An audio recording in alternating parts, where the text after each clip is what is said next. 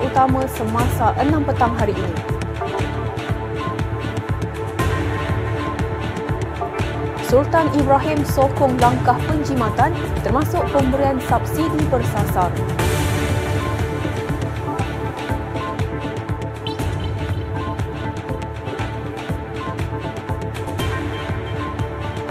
Tindakan anggota JPJ cabut kunci motosikal jadi buah mulut netizen.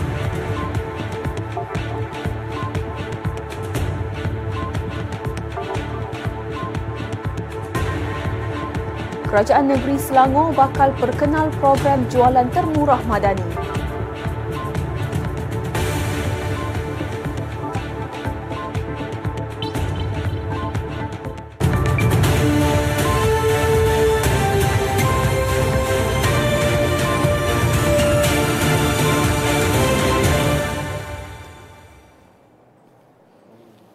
Assalamualaikum dan salam sejahtera.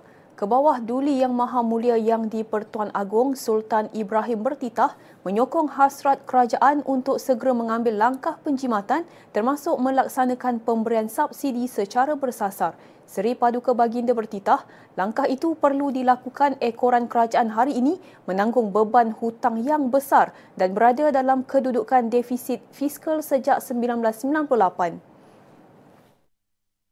Keadaan kewangan kerajaan yang telah lama lemah akan menyukarkan kerajaan untuk melaksanakan projek pembangunan baru atau memberikan suntikan keuangan bagi merancakkan pertubuhan ekonomi. Sultan Ibrahim bertitah, dasar-dasar baru yang lebih menyeluruh juga perlu terus diperkenalkan oleh kerajaan. Ini termasuk pengenalan Akta Kewangan dan Tanggungjawab Fiskal 2023 yang merupakan satu langkah pembaharuan bagi meningkatkan urus tadbir pengurusan kewangan awam supaya lebih telus dan bertanggungjawab. Saya juga akan meneliti perbelanjaan kerajaan dan memastikan setiap cadangan perbelanjaan apa adalah untuk perkara yang betul-betul diperlukan, saya berharap semasa pemerintahan saya ini, kerajaan akan berjaya memperolehi lebihan fiskal setiap tahun.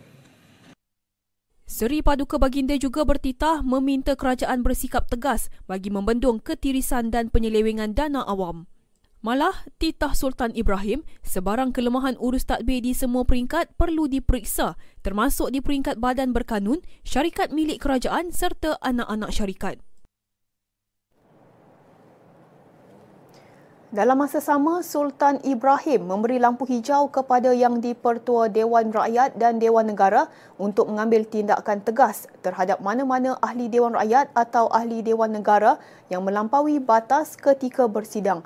Seri Paduka Baginda dalam istiadat pembukaan mesyuarat pertama penggal ketiga Parlimen ke-15 hari ini bertitah, tindakan itu termasuk mengena, mengenakan penggantungan selama 14 hari kepada ahli parlimen yang terlibat jika masih berdegil.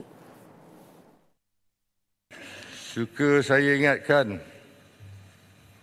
bahawa parlimen ini adalah tempat para pengubal undang-undang berhimpun untuk membuat peraturan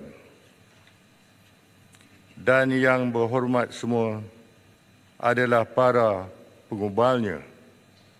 Oleh itu, adalah tidak masuk akal jika pengubal itu sendiri gagal untuk mematuhi peraturan yang dibuat.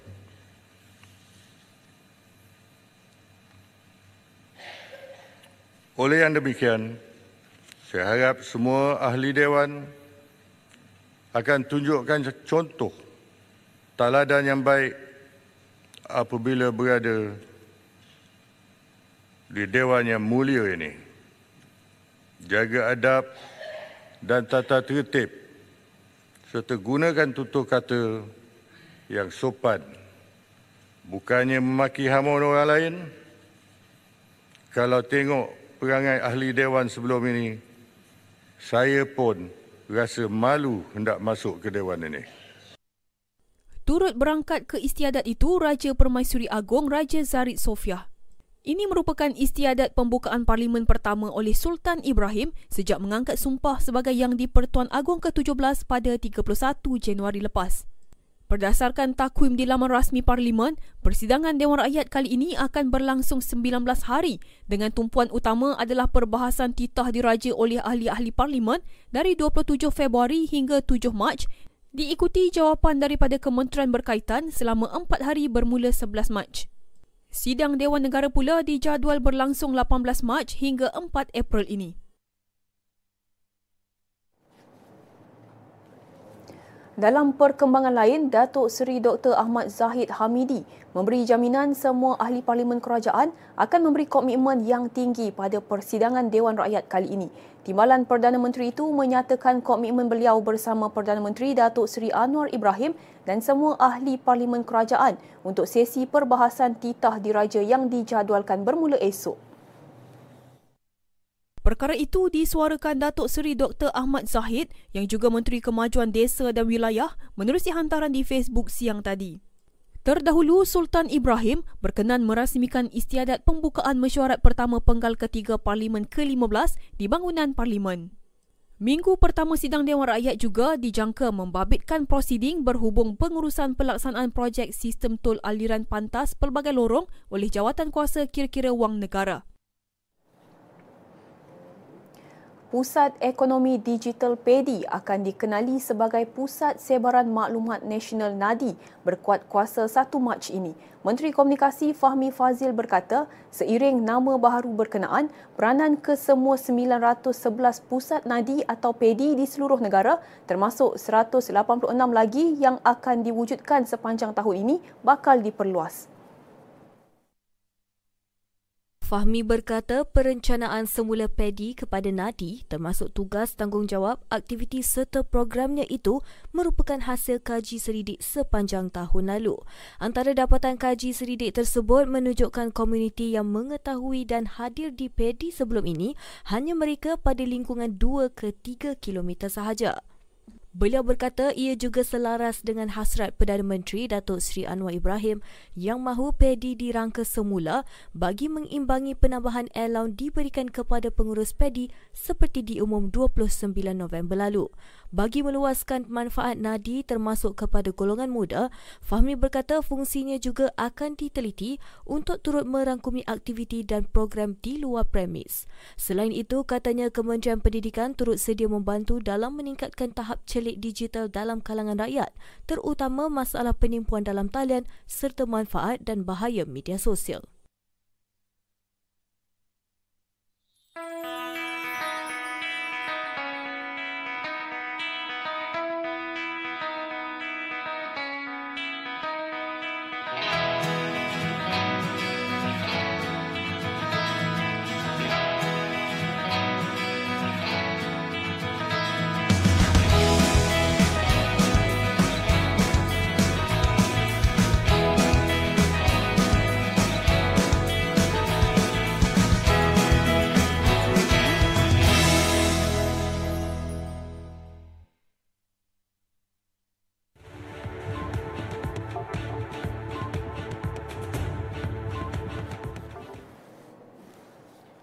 Bertemu kembali. Tindakan seorang pegawai penguat kuasa Jabatan Pengangkutan Jalan JPJ Perak mencabut kunci motosikal membabitkan dua penunggang yang cuba melarikan diri dari sekatan jalan raya di persimpangan lampu isyarat Teluk Intan baru-baru ini menjadi buah mulut netizen di laman sosial. Ketua bahagian penguat kuasanya Mir Khairul Hafizal Mir Idris berkata tindakan tersebut wajar dilakukan anggota berkenaan demi memastikan keselamatan pengguna jalan raya yang lain. Menurut Mir Khairul Hafizal, video kejadian itu tular di media sosial ketika pihaknya sedang melakukan ops motosikal sempena Tahun Baru Cina di Jalan Cangkat Jong Bidor pada Rabu lalu. Bagaimanapun, video berkenaan turut mendapat pelbagai reaksi dari warga net selain ramai yang mempersoalkan sekiranya tindakan tersebut termasuk dalam prosedur operasi standard SOP JPJ.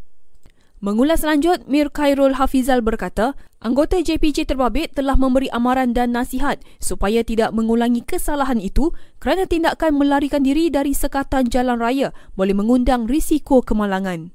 Dalam pada itu, beliau memaklumkan pemeriksaan berkenaan bertujuan mengesan kesalahan termasuk mengeluarkan saman, tidak merujuk kepada kes jenayah dan tiada keperluan untuk melarikan diri daripada sekatan jalan raya. Seorang maut manakala tiga lagi cedera dalam kemalangan yang melibatkan dua kenderaan di Jalan Ladang Gomali Segamat semalam. Komander Operasi dari Balai Bomba dan Penyelamat Segamat, Pegawai Bomba Kanan 1, Mansur Muhammad mengesahkan pihaknya menerima maklumat berhubung kemalangan berkenaan pada jam 10.29 malam. Menurut Mansur, satu jentera fire rescue tender dengan pasukan keluaran operasi PKO melibatkan enam anggota bomba dari BBP Segamat turut dikejarkan ke lokasi kejadian. Beliau berkata setibanya PKO di lokasi, mereka mendapati kemalangan tersebut melibatkan kenderaan jenis Pro2 Viva dan Proton Preve. Bagaimanapun Mansur berkata, pemandu kereta Pro2 Viva yang tersepit berjaya dikeluarkan menggunakan peralatan khas itu disahkan meninggal dunia oleh pegawai perubatan di lokasi. Tambahnya, mangsa dari kereta Proton Preve pula dikeluarkan oleh orang awam dan dihantar ke hospital berhampiran. Operasi menyelamat ditamatkan pada jam 12.16 minit tengah malam. Sejumlah 16 kenderaan yang membabitkan 11 motosikal dan 5 buah kereta musnah dalam kebakaran bengkel di Taman Keladi Sungai Petani awal pagi tadi. Ketua Balai Bomba dan Penyelamat Sungai Petani Timbalan Penguasa Bomba 1 Ismail Muhammad Zain berkata pihaknya menerima panggilan berkenaan kejadian sekitar jam 5.20 pagi. Menurut Ismail, Pusat Gerakan Operasi kemudian mengarahkan jentera bersama water tanker EMRS BBP Sungai Petani dan pasukan BBP Aman Jaya ke lokasi kejadian. Beliau menganggarkan keluasan bengkel kereta dan motor itu ialah 6 kali 24 meter persegi dan operasi pemadaman api turut menggunakan dua aliran salur bantu mula, dua aliran 30 meter dan dua pancutan dari jentera. Ismail berkata kebakaran itu juga berjaya dikawal pada jam 5.45 pagi yang melibatkan dua buah bengkel membaiki kenderaan tersebut telah memusnahkan lima buah kereta dan sebelas buah motosikal. Ujarnya operasi tamat pada jam 6.36 pagi itu tidak melibatkan mangsa dan punca kebakaran serta anggaran kerugian masih lagi dalam siasatan. Rakyat Malaysia yang melancong ke Thailand menggunakan kenderaan sendiri diingatkan supaya mematuhi peraturan jalan raya dengan memandu pada had kelajuan yang ditetapkan iaitu 90 km sejam sahaja. Konsul Jeneral Malaysia di Songkla, Ahmad Fahmi Ahmad Sarkawi berkata pihaknya mengalu-alukan kedatangan rakyat Malaysia namun perlu mematuhi undang-undang negara berkenaan. Ahmad Fahmi memaklumkan, lebuh raya di Thailand berbeza kerana mempunyai banyak laluan yang membolehkan kenderaan membuat pusingan U terutamanya motosikal. Katanya ketidakfahaman terhadap undang-undang jalan raya Thailand juga menjadi antara faktor ramai rakyat Malaysia terbabit dalam kemalangan di Thailand. Beliau juga mengingatkan rakyat Malaysia yang membawa kenderaan ke Thailand perlu mengembalikan semula borang deklarasi kenderaan kepada Jabatan Kastam Thailand ketika meninggalkan negara ini untuk memasuki Malaysia. Jika borang itu gagal dikembalikan, Kastam Thailand menganggap tinggal lebih masa dan boleh dikenakan denda RM1,000 Thai Baht bersamaan RM132.70 sehari bermula pada tarikh luput penyerahan borang deklarasi berkenaan. Beliau berkata demikian selepas menghadiri sambutan Hari Melayu atau Melede di Sanam Changpuek Park ialah hari ini.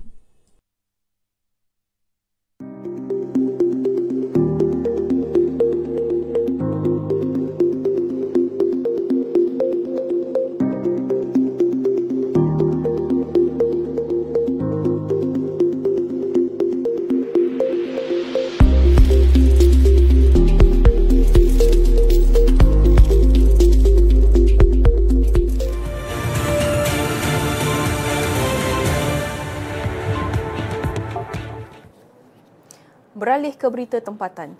Kerajaan negeri bakal memperkenalkan program jualan termurah madani ke seluruh Selangor bermula dari Tanjung Karang. Datuk Menteri Besar Datuk Seri Amiruddin Syari berkata, jualan tersebut akan digabungkan dengan jualan Ehsan Rakyat JER dengan kerjasama Majlis Tindakan Sara Hidup Negara. Saya akan uh, gabungkan dengan Jelajah Ehsan yang sekarang ni tiga tempat hingga lima tempat satu hari dengan program ini Uh, cuma jualan ihsan kita ada limitasi barangan tertentu saja dan kalau ini ada lagi barangan-barangan tertentu sebab kita bergabung dengan Kementerian Perdagangan Dalam Negeri sebelum ini untuk jualan ihsan rahmah. Ha? Jadi kalau kita gabungkan dengan ni, maknanya tak semua tempat akan jualan ihsan akan jadi macam ni tapi di setengah-setengah tempat kita target paling tidak satu parlimen satu kali kita dapat buat di sepanjang tahun 2024 uh, ini. Datuk Seri Amiruddin menjelaskan formula pelaksanaan jualan termurah madani dijangka tidak melibatkan perbelanjaan subsidi yang terlalu besar selain tidak mengganggu pasaran sedia ada. Menurutnya, jualan murah itu menyediakan pelbagai barangan keperluan asas dengan potongan harga sebanyak 30% hingga 60% lebih rendah berbanding pasaran. Terdahulu pada majlis sama, Datuk Seri Amiruddin berkata, Selangor menjadi negeri pertama mewujudkan simpanan bekalan makanan yang dijangka memiliki daya tahan sehingga 3 bulan. Katanya kerajaan negeri memperuntuk 50 juta ringgit bagi mewujud keterjaminan makanan membabitkan bekalan makanan seperti beras, ayam, daging dan ikan. Beliau berkata demikian selepas merasmikan program jualan termurah madani di Tanjung Karang semalam.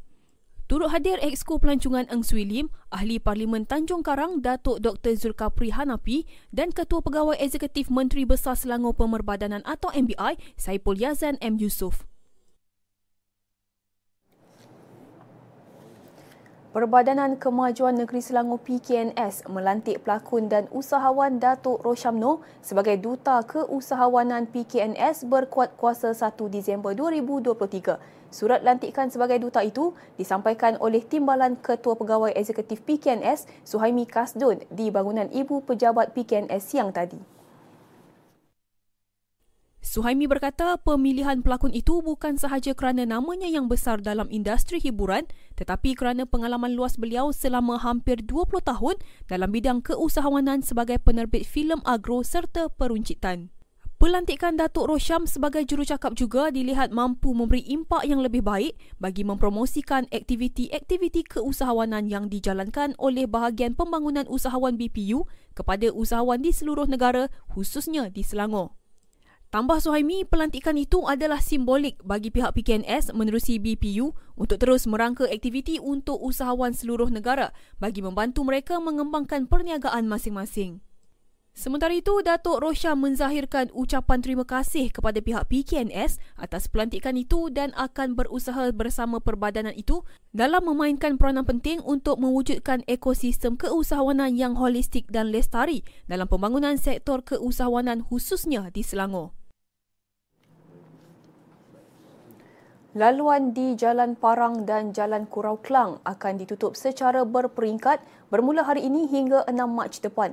Jabatan Kerja Raya JKR Kelang memaklumkan penutupan jalan di laluan tersebut bagi membolehkan kerja menaik taraf Jalan Pelabuhan Utara dari Kelang Container Terminal KCT ke Pelabuhan Utara dijalankan. Agensi itu turut menasihatkan agar pengguna jalan tersebut mematuhi arahan pengawal lalu lintas bagi memastikan kelancaran trafik. Sebarang pertanyaan, orang ramai boleh menghubungi talian tertera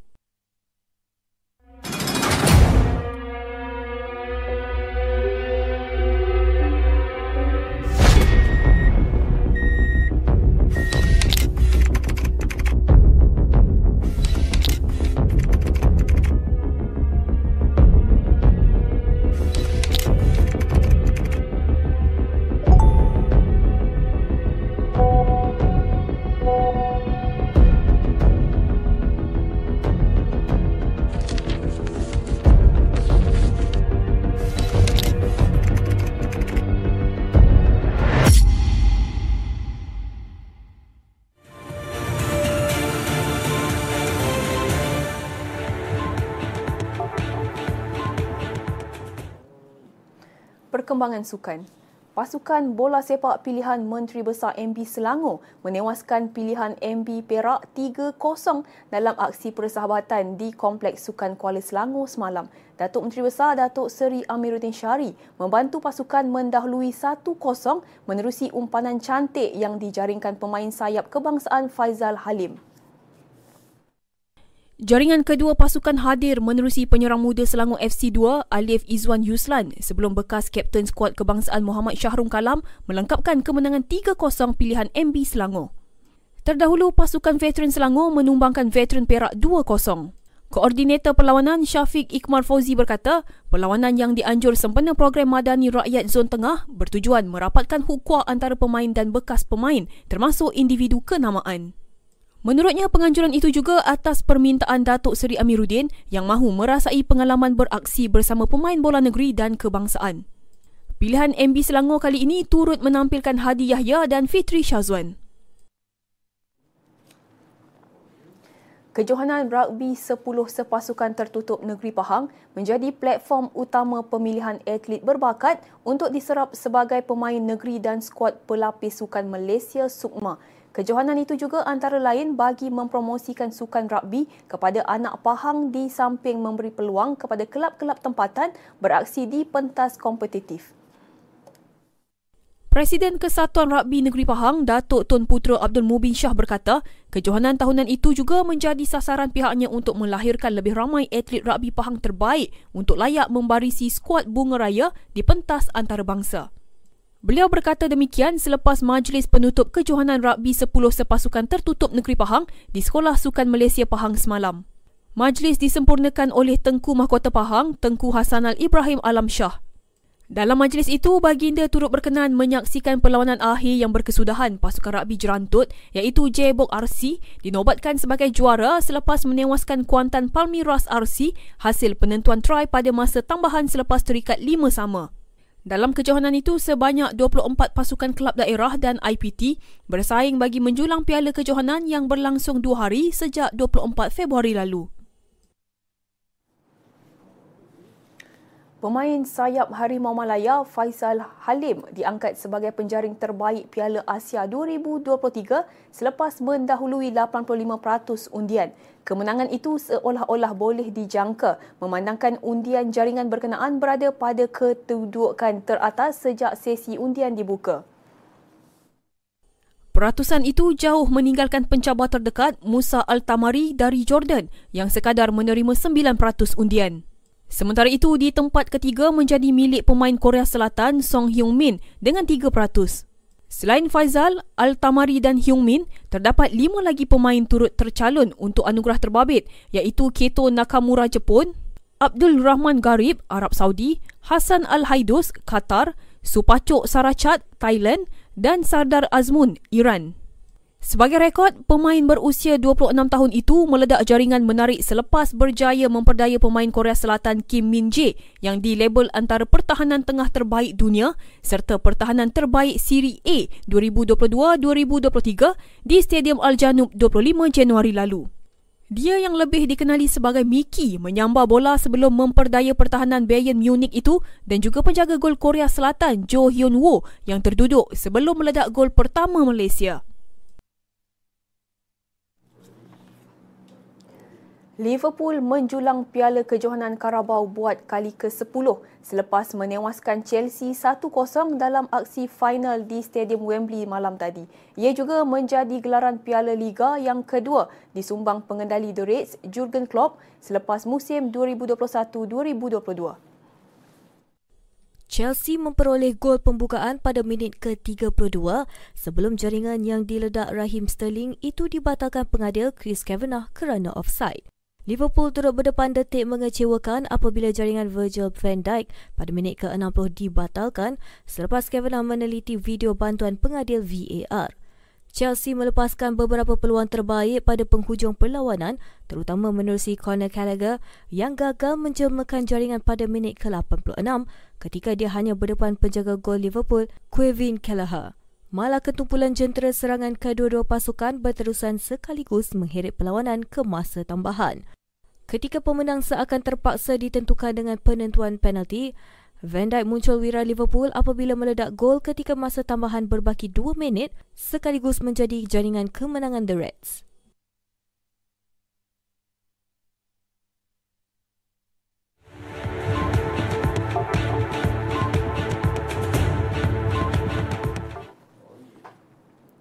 Laporan antarabangsa. Parti Pemerintah Kemboja, Parti Rakyat Kemboja CPP meraih kemenangan besar dalam pilihan raya Senat negara itu semalam. Jurucakap CPP So Aisen yang merujuk kepada keputusan awal berkata CPP telah memenangi majoriti besar undi dalam pilihan raya berkenaan. Jurucakap itu turut mengesahkan bahawa bekas Perdana Menteri yang juga Presiden CPP, Samdek Tekno Hansen, 71 tahun, akan mengambil alih jawatan Presiden Dewan Senat selepas pilihan raya. Presiden Dewan Senat akan memangku tugas ketua negara semasa raja berada di luar negara. Dewan Senat mempunyai 62 kerusi tetapi undian diadakan untuk 58 kerusi kerana dua senator akan dilantik oleh Raja Kemboja, Norodom Sihamoni, manakala dua lagi oleh Dewan Negara. Sebanyak empat parti politik mengambil bahagian dalam pilihan raya kali ini iaitu CPP, Parti Fan Sin Pack, Kemah Will Party dan Nation Power Party. Mayat seorang wanita warga emas yang dikerat ditemukan di dalam tong drum berhampiran KR Puram di Bengaluru, India petang semalam. Cebisan mayat warga emas berusia 70 tahun itu ditemui di kawasan kosong bersebelahan rumah terbiar. Menurut Pesuruhjaya Polis Bengaluru, Raman Gupta berkata, suspek memotong tangan dan kaki mangsa dan dipercayai membuangnya di tempat lain sebelum mencampakkan badannya di dalam drum. Beliau berkata siasatan lanjut berhubung kejadian itu sedang dijalankan dan polis juga sudah melancarkan gerakan untuk memburu suspek yang terlibat. Insiden itu terbongkar apabila penduduk mula menghidu bau busuk dari tong drum berkenaan dan melaporkannya kepada pihak berkuasa. Anggota tentera Amerika Syarikat membakar diri sendiri di luar kedutaan Israel di Washington petang semalam sebagai bantahan terhadap perang di Gaza. Lelaki itu dibawa ke hospital selepas kebakaran dipadamkan pegawai perkhidmatan rahsia Amerika Syarikat DC Fire dan EMS yang disiarkan dalam talian. Menerusi video yang disiarkannya secara langsung, lelaki itu yang memakai pakaian tentera berkata, dia tidak akan lagi terbabit dalam pembunuhan beramai-ramai. Dia kemudian menyiram dirinya dengan cecair jernih dan membakar dirinya sambil menjerit Free Palestine. Menurut jurucakap Jabatan Polis Metropolitan, lelaki itu masih dalam keadaan kritikal dan kejadian tersebut masih dalam siasatan polis tempatan dan perkhidmatan rahsia. Sementara itu, juru cakap tentera udara mengesahkan insiden itu membabitkan seorang juru terbang pasukan mereka. Kedutaan Israel menjadi sasaran protes berterusan terhadap perang di Gaza. Peperangan itu membawa kepada protes pro-Palestin dan pro-Israel di Amerika Syarikat. Seorang pesakit lelaki di Florida lega selepas pegawai perubatan dapat mengeluarkan 150 lava pepijat dari hidungnya Pesakit yang tidak dikenali itu pergi ke sebuah hospital awal bulan ini menyedari seluruh mukanya terasa seperti terbakar. Lelaki itu memaklumkan dia mula mengalami gejala tersebut pada Oktober tahun lalu. Namun masalah yang dihadapinya itu hanya mula menjadi serius baru-baru ini. Katanya selepas beberapa jam, muka dan bibirnya mula bengkak sehingga mengakibatkan sukar untuk bercakap selain dia tidak boleh bangun untuk ke bilik air dan hidungnya turut mula berdarah. Bagaimanapun ketika dia cuba mendapatkan rawatan daripada pakar telinga, hidung dan tekak, Dr. David Carlson yang terkejut apabila dia melakukan pemeriksaan dengan kamera di dalam hidung lelaki itu mendapati berpuluh-puluh pijat memakan hidung dan rongga sinus.